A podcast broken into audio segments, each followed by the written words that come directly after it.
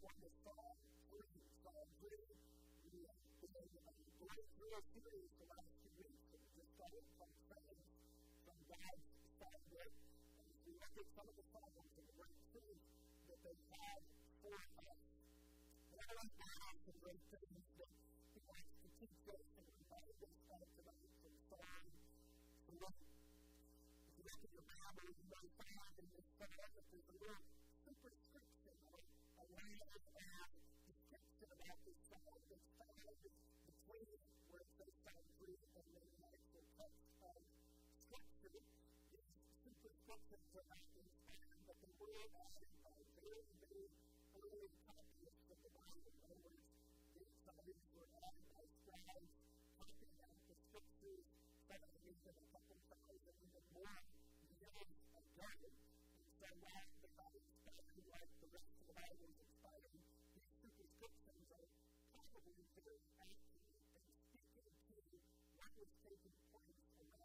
around this psalm is to King David, and it's attributed to a very specific event, a series of events that took place in King David's life.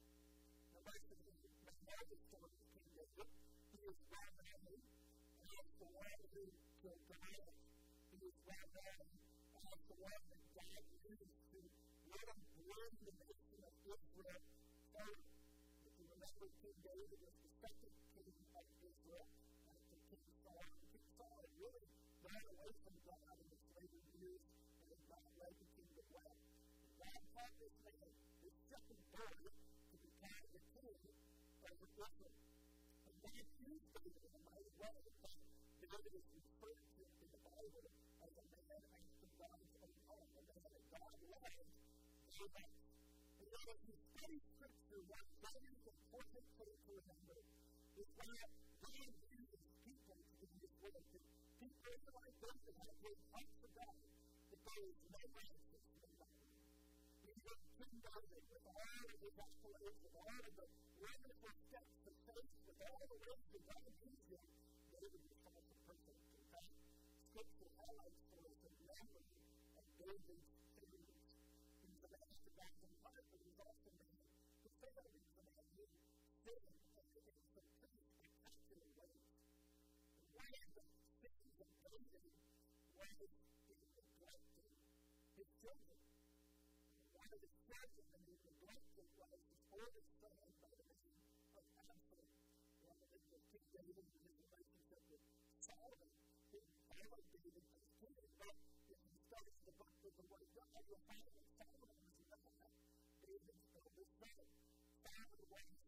living form of a fever, fever is very special to her, but the excellent was going into a new sun. And so, the was ordinary what people would have expected in the culture at that time, the other side would have been the rightful heir to the throne. So, excellent, again, not according to God's way, but according to man's way, excellent should have inherited the throne from King David. But rather than wanting excellent down the right direction as a conservative, even neglected an excellent, an excellent people that we would go with to society. And the Bible tells us that Absalom left the palace and went out of the captivity again to make friends with a race of the people in the kingdom. He began to go out people following after him, and people were disgruntled with David's leadership as king. And so Absalom is sort of building these relationships the network of people in the kingdom who were against them, king, against King David. And of course, they had all of this stuff that's the story. I'm not going to go into all of it tonight. But later on in the story, Absalom is invited by King David to come back to Jerusalem. One of King David's advisors told him, You reach out to his son. You need to invite him back. Because the advisor could see that Absalom was leading people away from person is praying for people who are going to buy lots and become bad, but rather than inviting them in and actually sitting down and talking with them, we want Absalom to sit and to steal and to wait, and David never would meet with him face to face. So, of course, this did not help the situation at all. This made Absalom even more frustrated with his father, to the point where is wrecked against David the king, whose David was not only against David the king, and his desire was to overthrow his father and to set himself up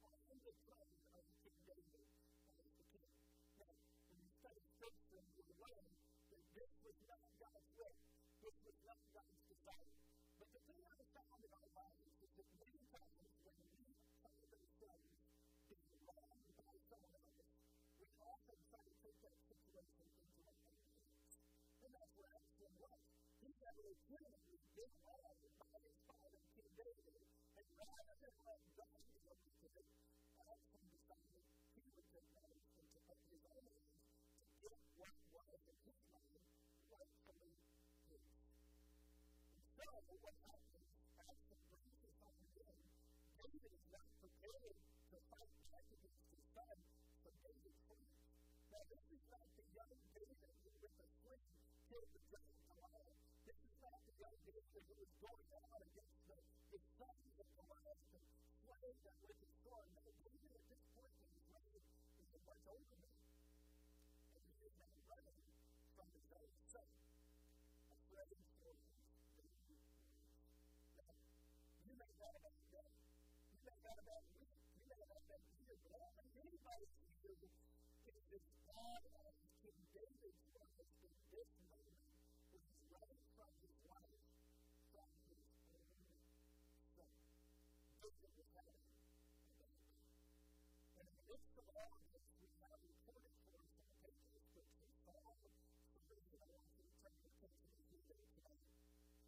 As it in verse 1, Lord, how are they increased that trouble me? May your days rise up against me. May your evil would say of my soul, there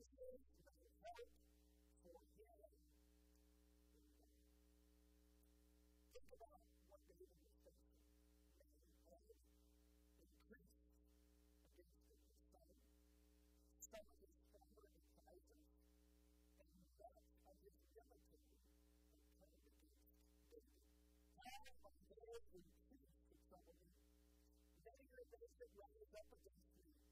Can you imagine what the world on the street was in Jerusalem at that time. Here was King David, the one that God had blessed, the one that God had used to win mighty victories, and now he's on the run from his own son. I can imagine the word on the screen is this way. Echo much of what David wrote here in verse 2. Now David would say, God is no longer like David. Clearly, God has forsaken David, and that is why David is on the run. David is crying out to the Lord. If you some notes tonight, I would, I would put over verses 1 and 2 the cry of one surrounded by enemies. David is crying out, surrounded by his enemies. His enemies his own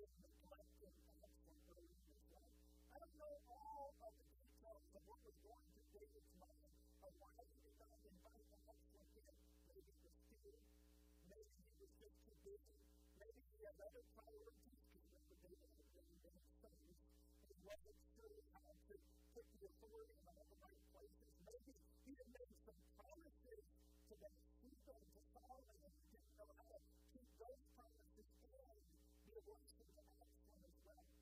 I don't know everything that went on, but I think we can see ourselves in some ways in the predicament in which David found himself in this moment.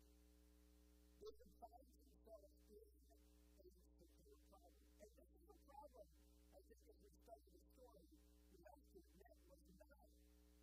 David was not completely without fault. David had done wrong. Yes, Absalom was also doing wrong. But now David just takes away the way he was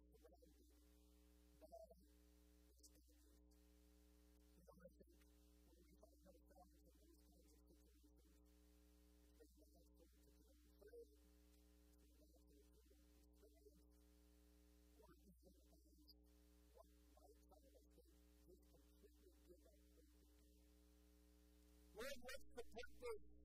God united us. How can you be faithful? But I'm thankful that someone does not does not end me. Because in verse 20, we have one of those trains of. You know, we talked about those before. We see it right there at the beginning of verse 3. We see that. So David in this psalm, he's not just praying out for the wind. He does not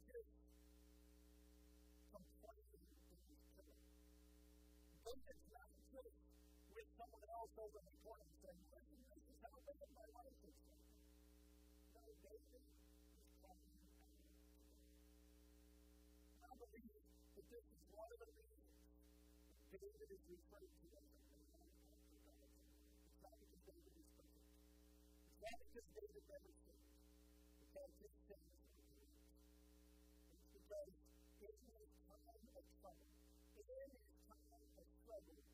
David went to the Lord. In verse 3, put down, and can feel free. Even as he cried out, surrounded by his enemies, David now speaks of his hope as being sustained by God. Here we see his hope. Yes, he was struggling. Yes, it was hard. But he says, here's my hope. I am sustained by the Lord. As he speaks of God's sustaining work in his life, he begins by reminding himself of God's character. He says, God, you are a shield. What is a shield? Means by which somebody protects themselves from enemy. It's what the, what the soldier might use if he's in a sword fight. It's what the soldier might use if the arrows are coming his direction. He will hold up his shield to block the blows. And says, Lord, you are my. I love it, Psalm 28 7 says, it says, The Lord my strength and my shield. My heart trusted in him, and I am help. Therefore my heart greatly rejoices. With my soul will I praise him. Will I praise him. Psalm 33 20 says, Our soul waiteth for the Lord, he our help and our shield. Psalm 84 11, For the Lord God is a sun and shield. The Lord will give grace and glory. No good thing will from them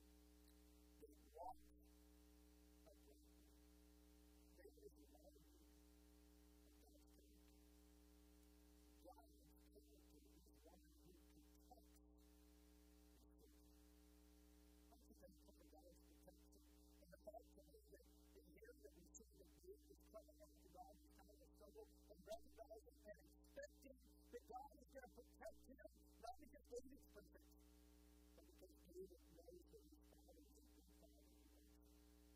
Sometimes we come to God, or we, we don't come to God because we know we've done wrong, we know we've made mistakes, and well, God doesn't care, God won't hear, God won't protect.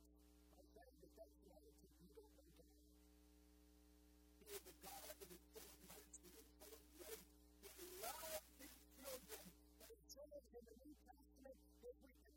understand who is faithful and just to forgive us our sins and to cleanse us from all unrighteousness. The devil would allow for people to believe the lie that God is looking for a reason to bite you on the head and wipe you out. No, if God was doing everything, why would he send his son Jesus Christ to die for your sin? No, he loves you and he cares for you. David, take great comfort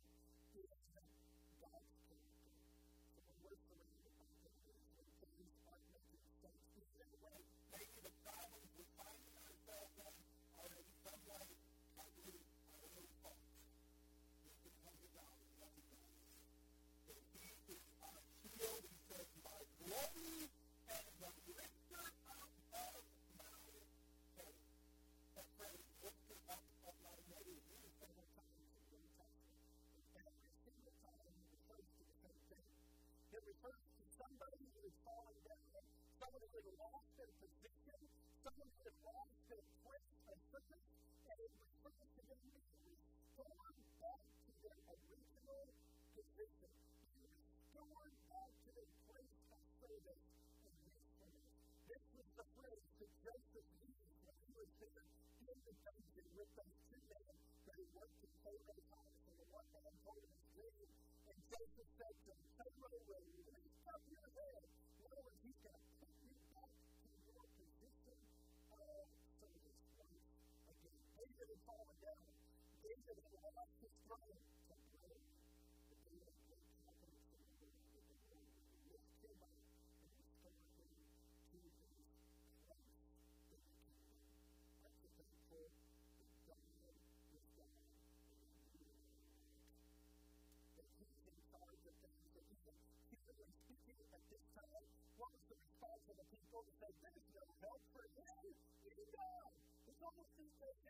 even God can help you.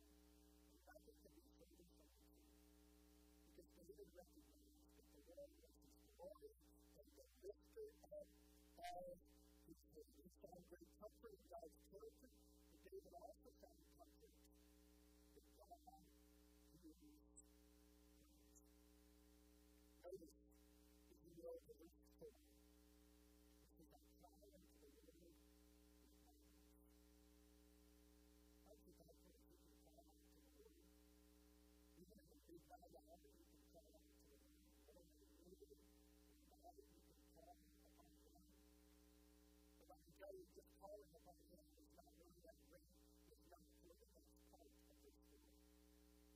together. As they said,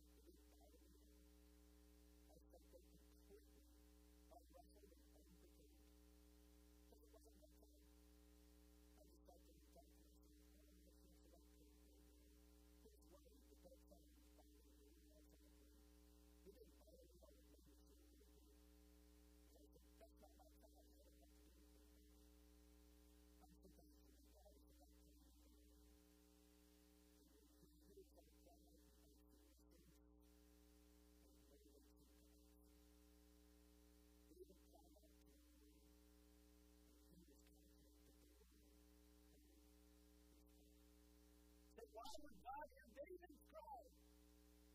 Talk about David the adulterer. Talk about David the murderer. Talk about David the, the, the liar. Talk about David the one who had murdered all these other women. Talk about David who had done all these things that were wrong. Because God doesn't love you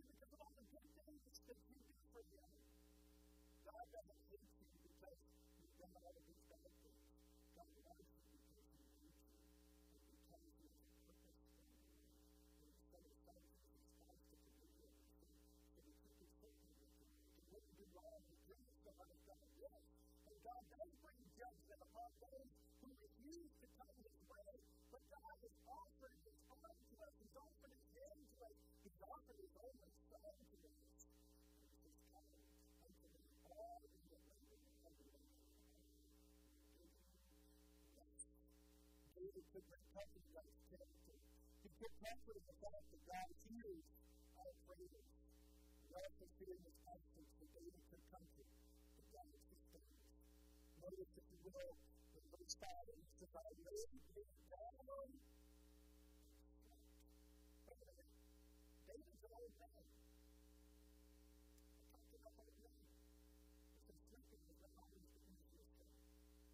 always there's an old man, David is an old man on the run from his son. He's a king who has lost his kingdom.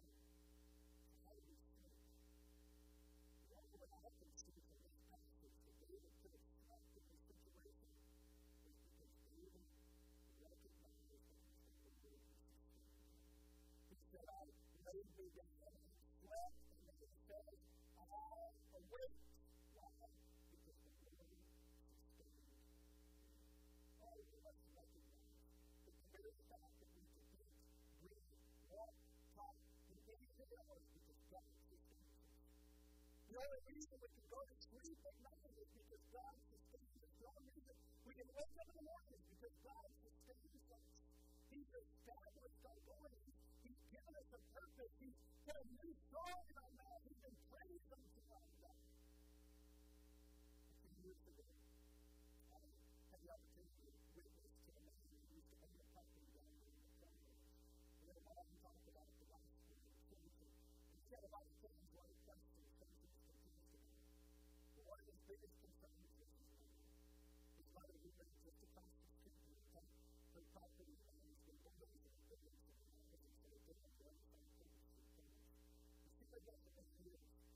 that part you.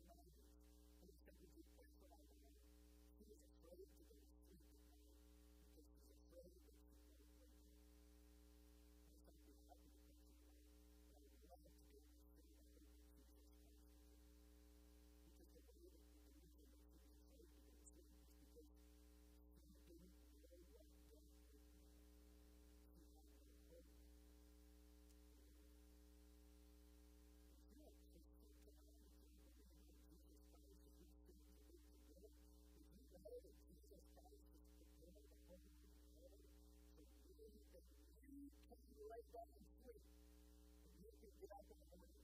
Not because you're so strong or you're so tough or you're so smart or because you got your act together. No, because it is the Lord that's the Spirit. May cry out to Him, recognizing His character, knowing that He hears our prayers, knowing that He sustains us, and then He says in verse 6, I will not be afraid of the thousands of people.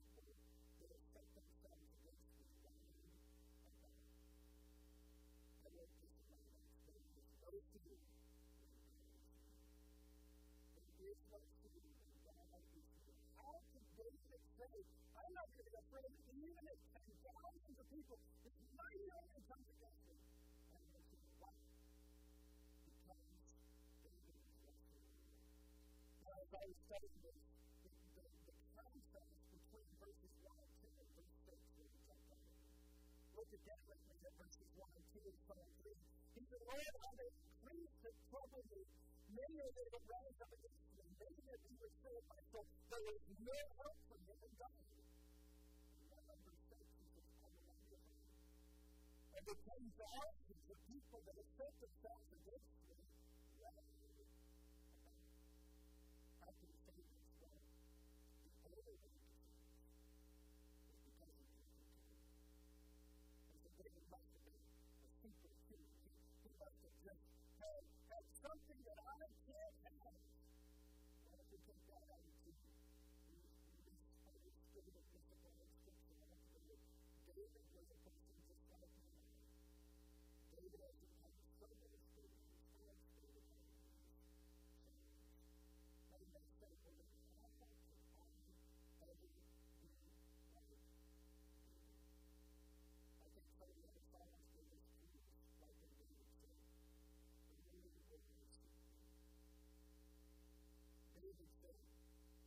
could have his front gate thanksgiving. They could have just gone thanksgiving and to his front gate.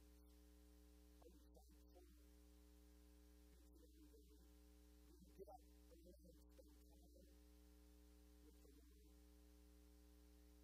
David said things like, My soul searches after God. My, my soul is filled with his goodness. Bless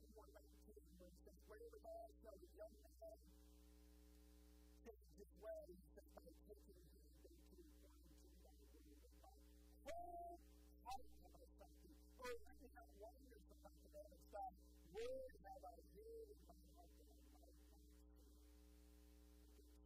wonder why David could have this, and we feel like this is impossible. This is a level far beyond that attainment. And the reality is, we can have everything David had because we can have the Lord. We can have a personal relationship with Him. We have His Word. We have His Holy Spirit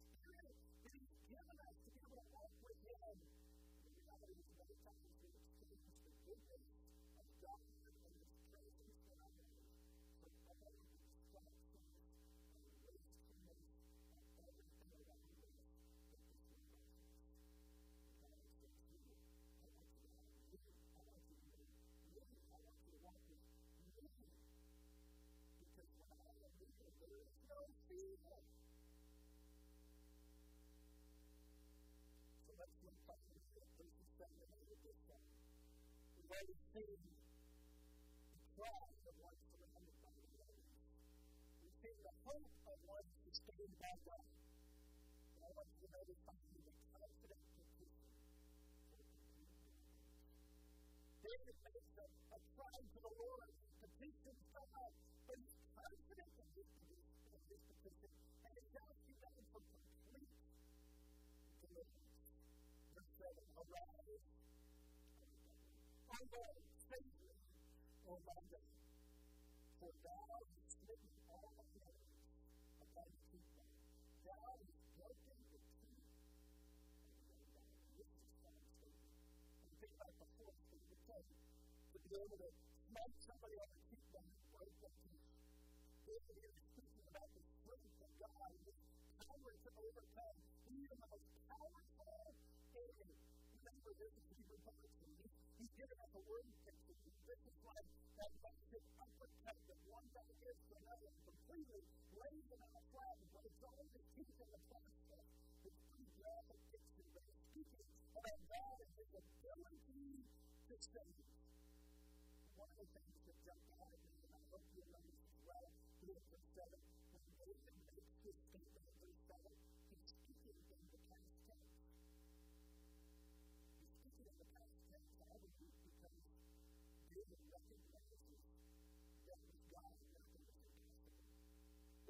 with God, this work is as if it is already done. It reminds me of the words of Jesus Christ he hung on the cross that night and cried out, It is finished. His work was done. So why have you been born yet? I want you to bear that. He had seen my first sin. How, how could it already be finished? It's finished because God finished the work. And when God works to save, when yes, you may still be in the middle of the trial,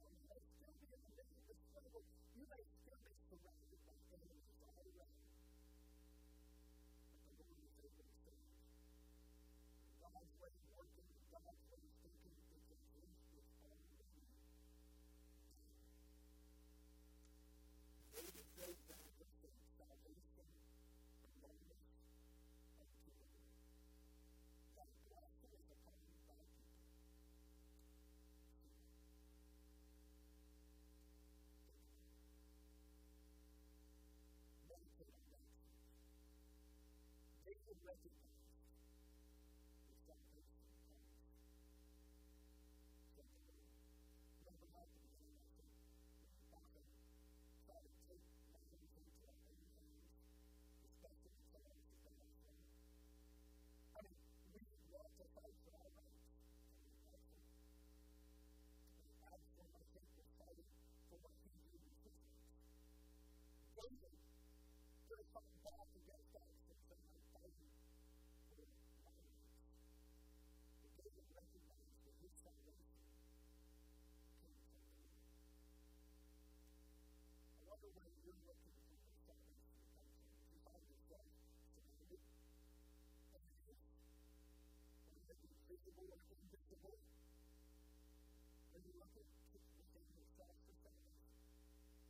in looking to some kind of experience for the results? Are you looking to maybe what some friend would tell you, some bit of advice for your salvation? Maybe you're just looking to go find a hope and can get sort of it all together with God and with salvation. But I'm telling you, what David's clear recognition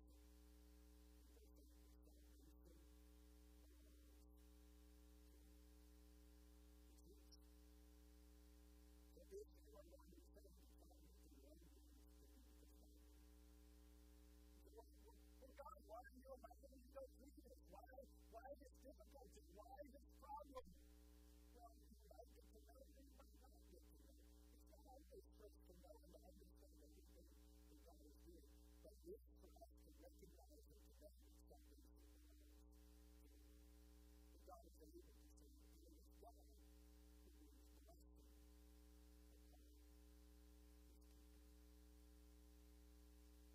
David, to say he was having a bad day is, is probably an understatement. David,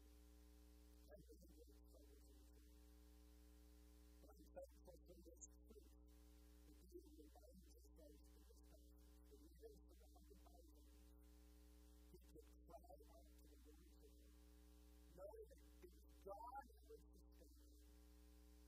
He could take comfort in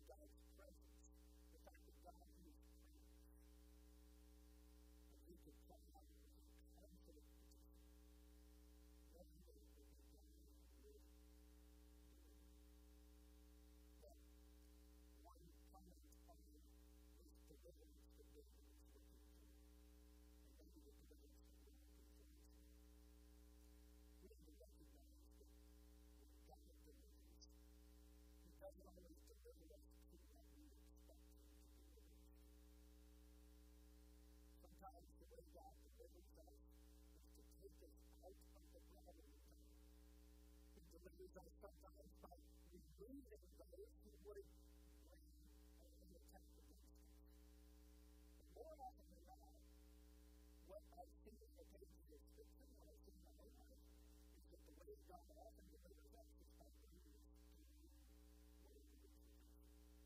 Because when we go through it, we tend to learn a lot more about what God wants us to learn. We tend to learn more about His character. And God works God tests our faith to see if we really are what we say we are, what God knows we are, but so that we can see if we're really what we say we are. So while we recognize that salvation belongs to the Lord, we also recognize that when God saves, He saves us to His purpose, and, and not necessarily saving us to our purpose.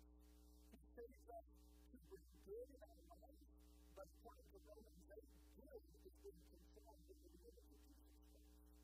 Good is not whatever we just imagine is good. Good is what God says is good, because good is being right. in the world. So as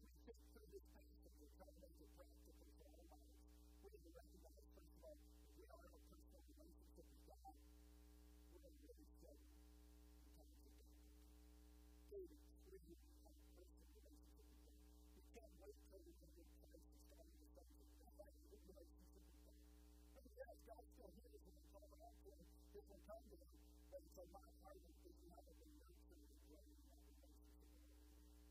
But then we also need to recognize that when we're in that struggle, looking for deliverance, we're looking for help, we're looking for salvation, recognize that all that salvation belongs to the Lord. None of it belongs to us. And so we can trust Him when He saves us and puts us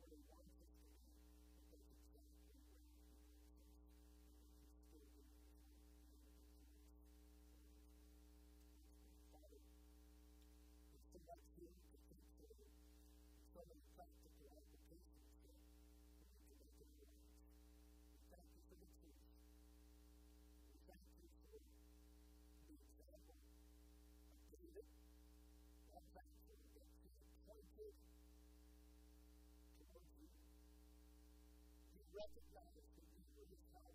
The Lord is is the Lord is the the Lord is the Lord is and Lord is the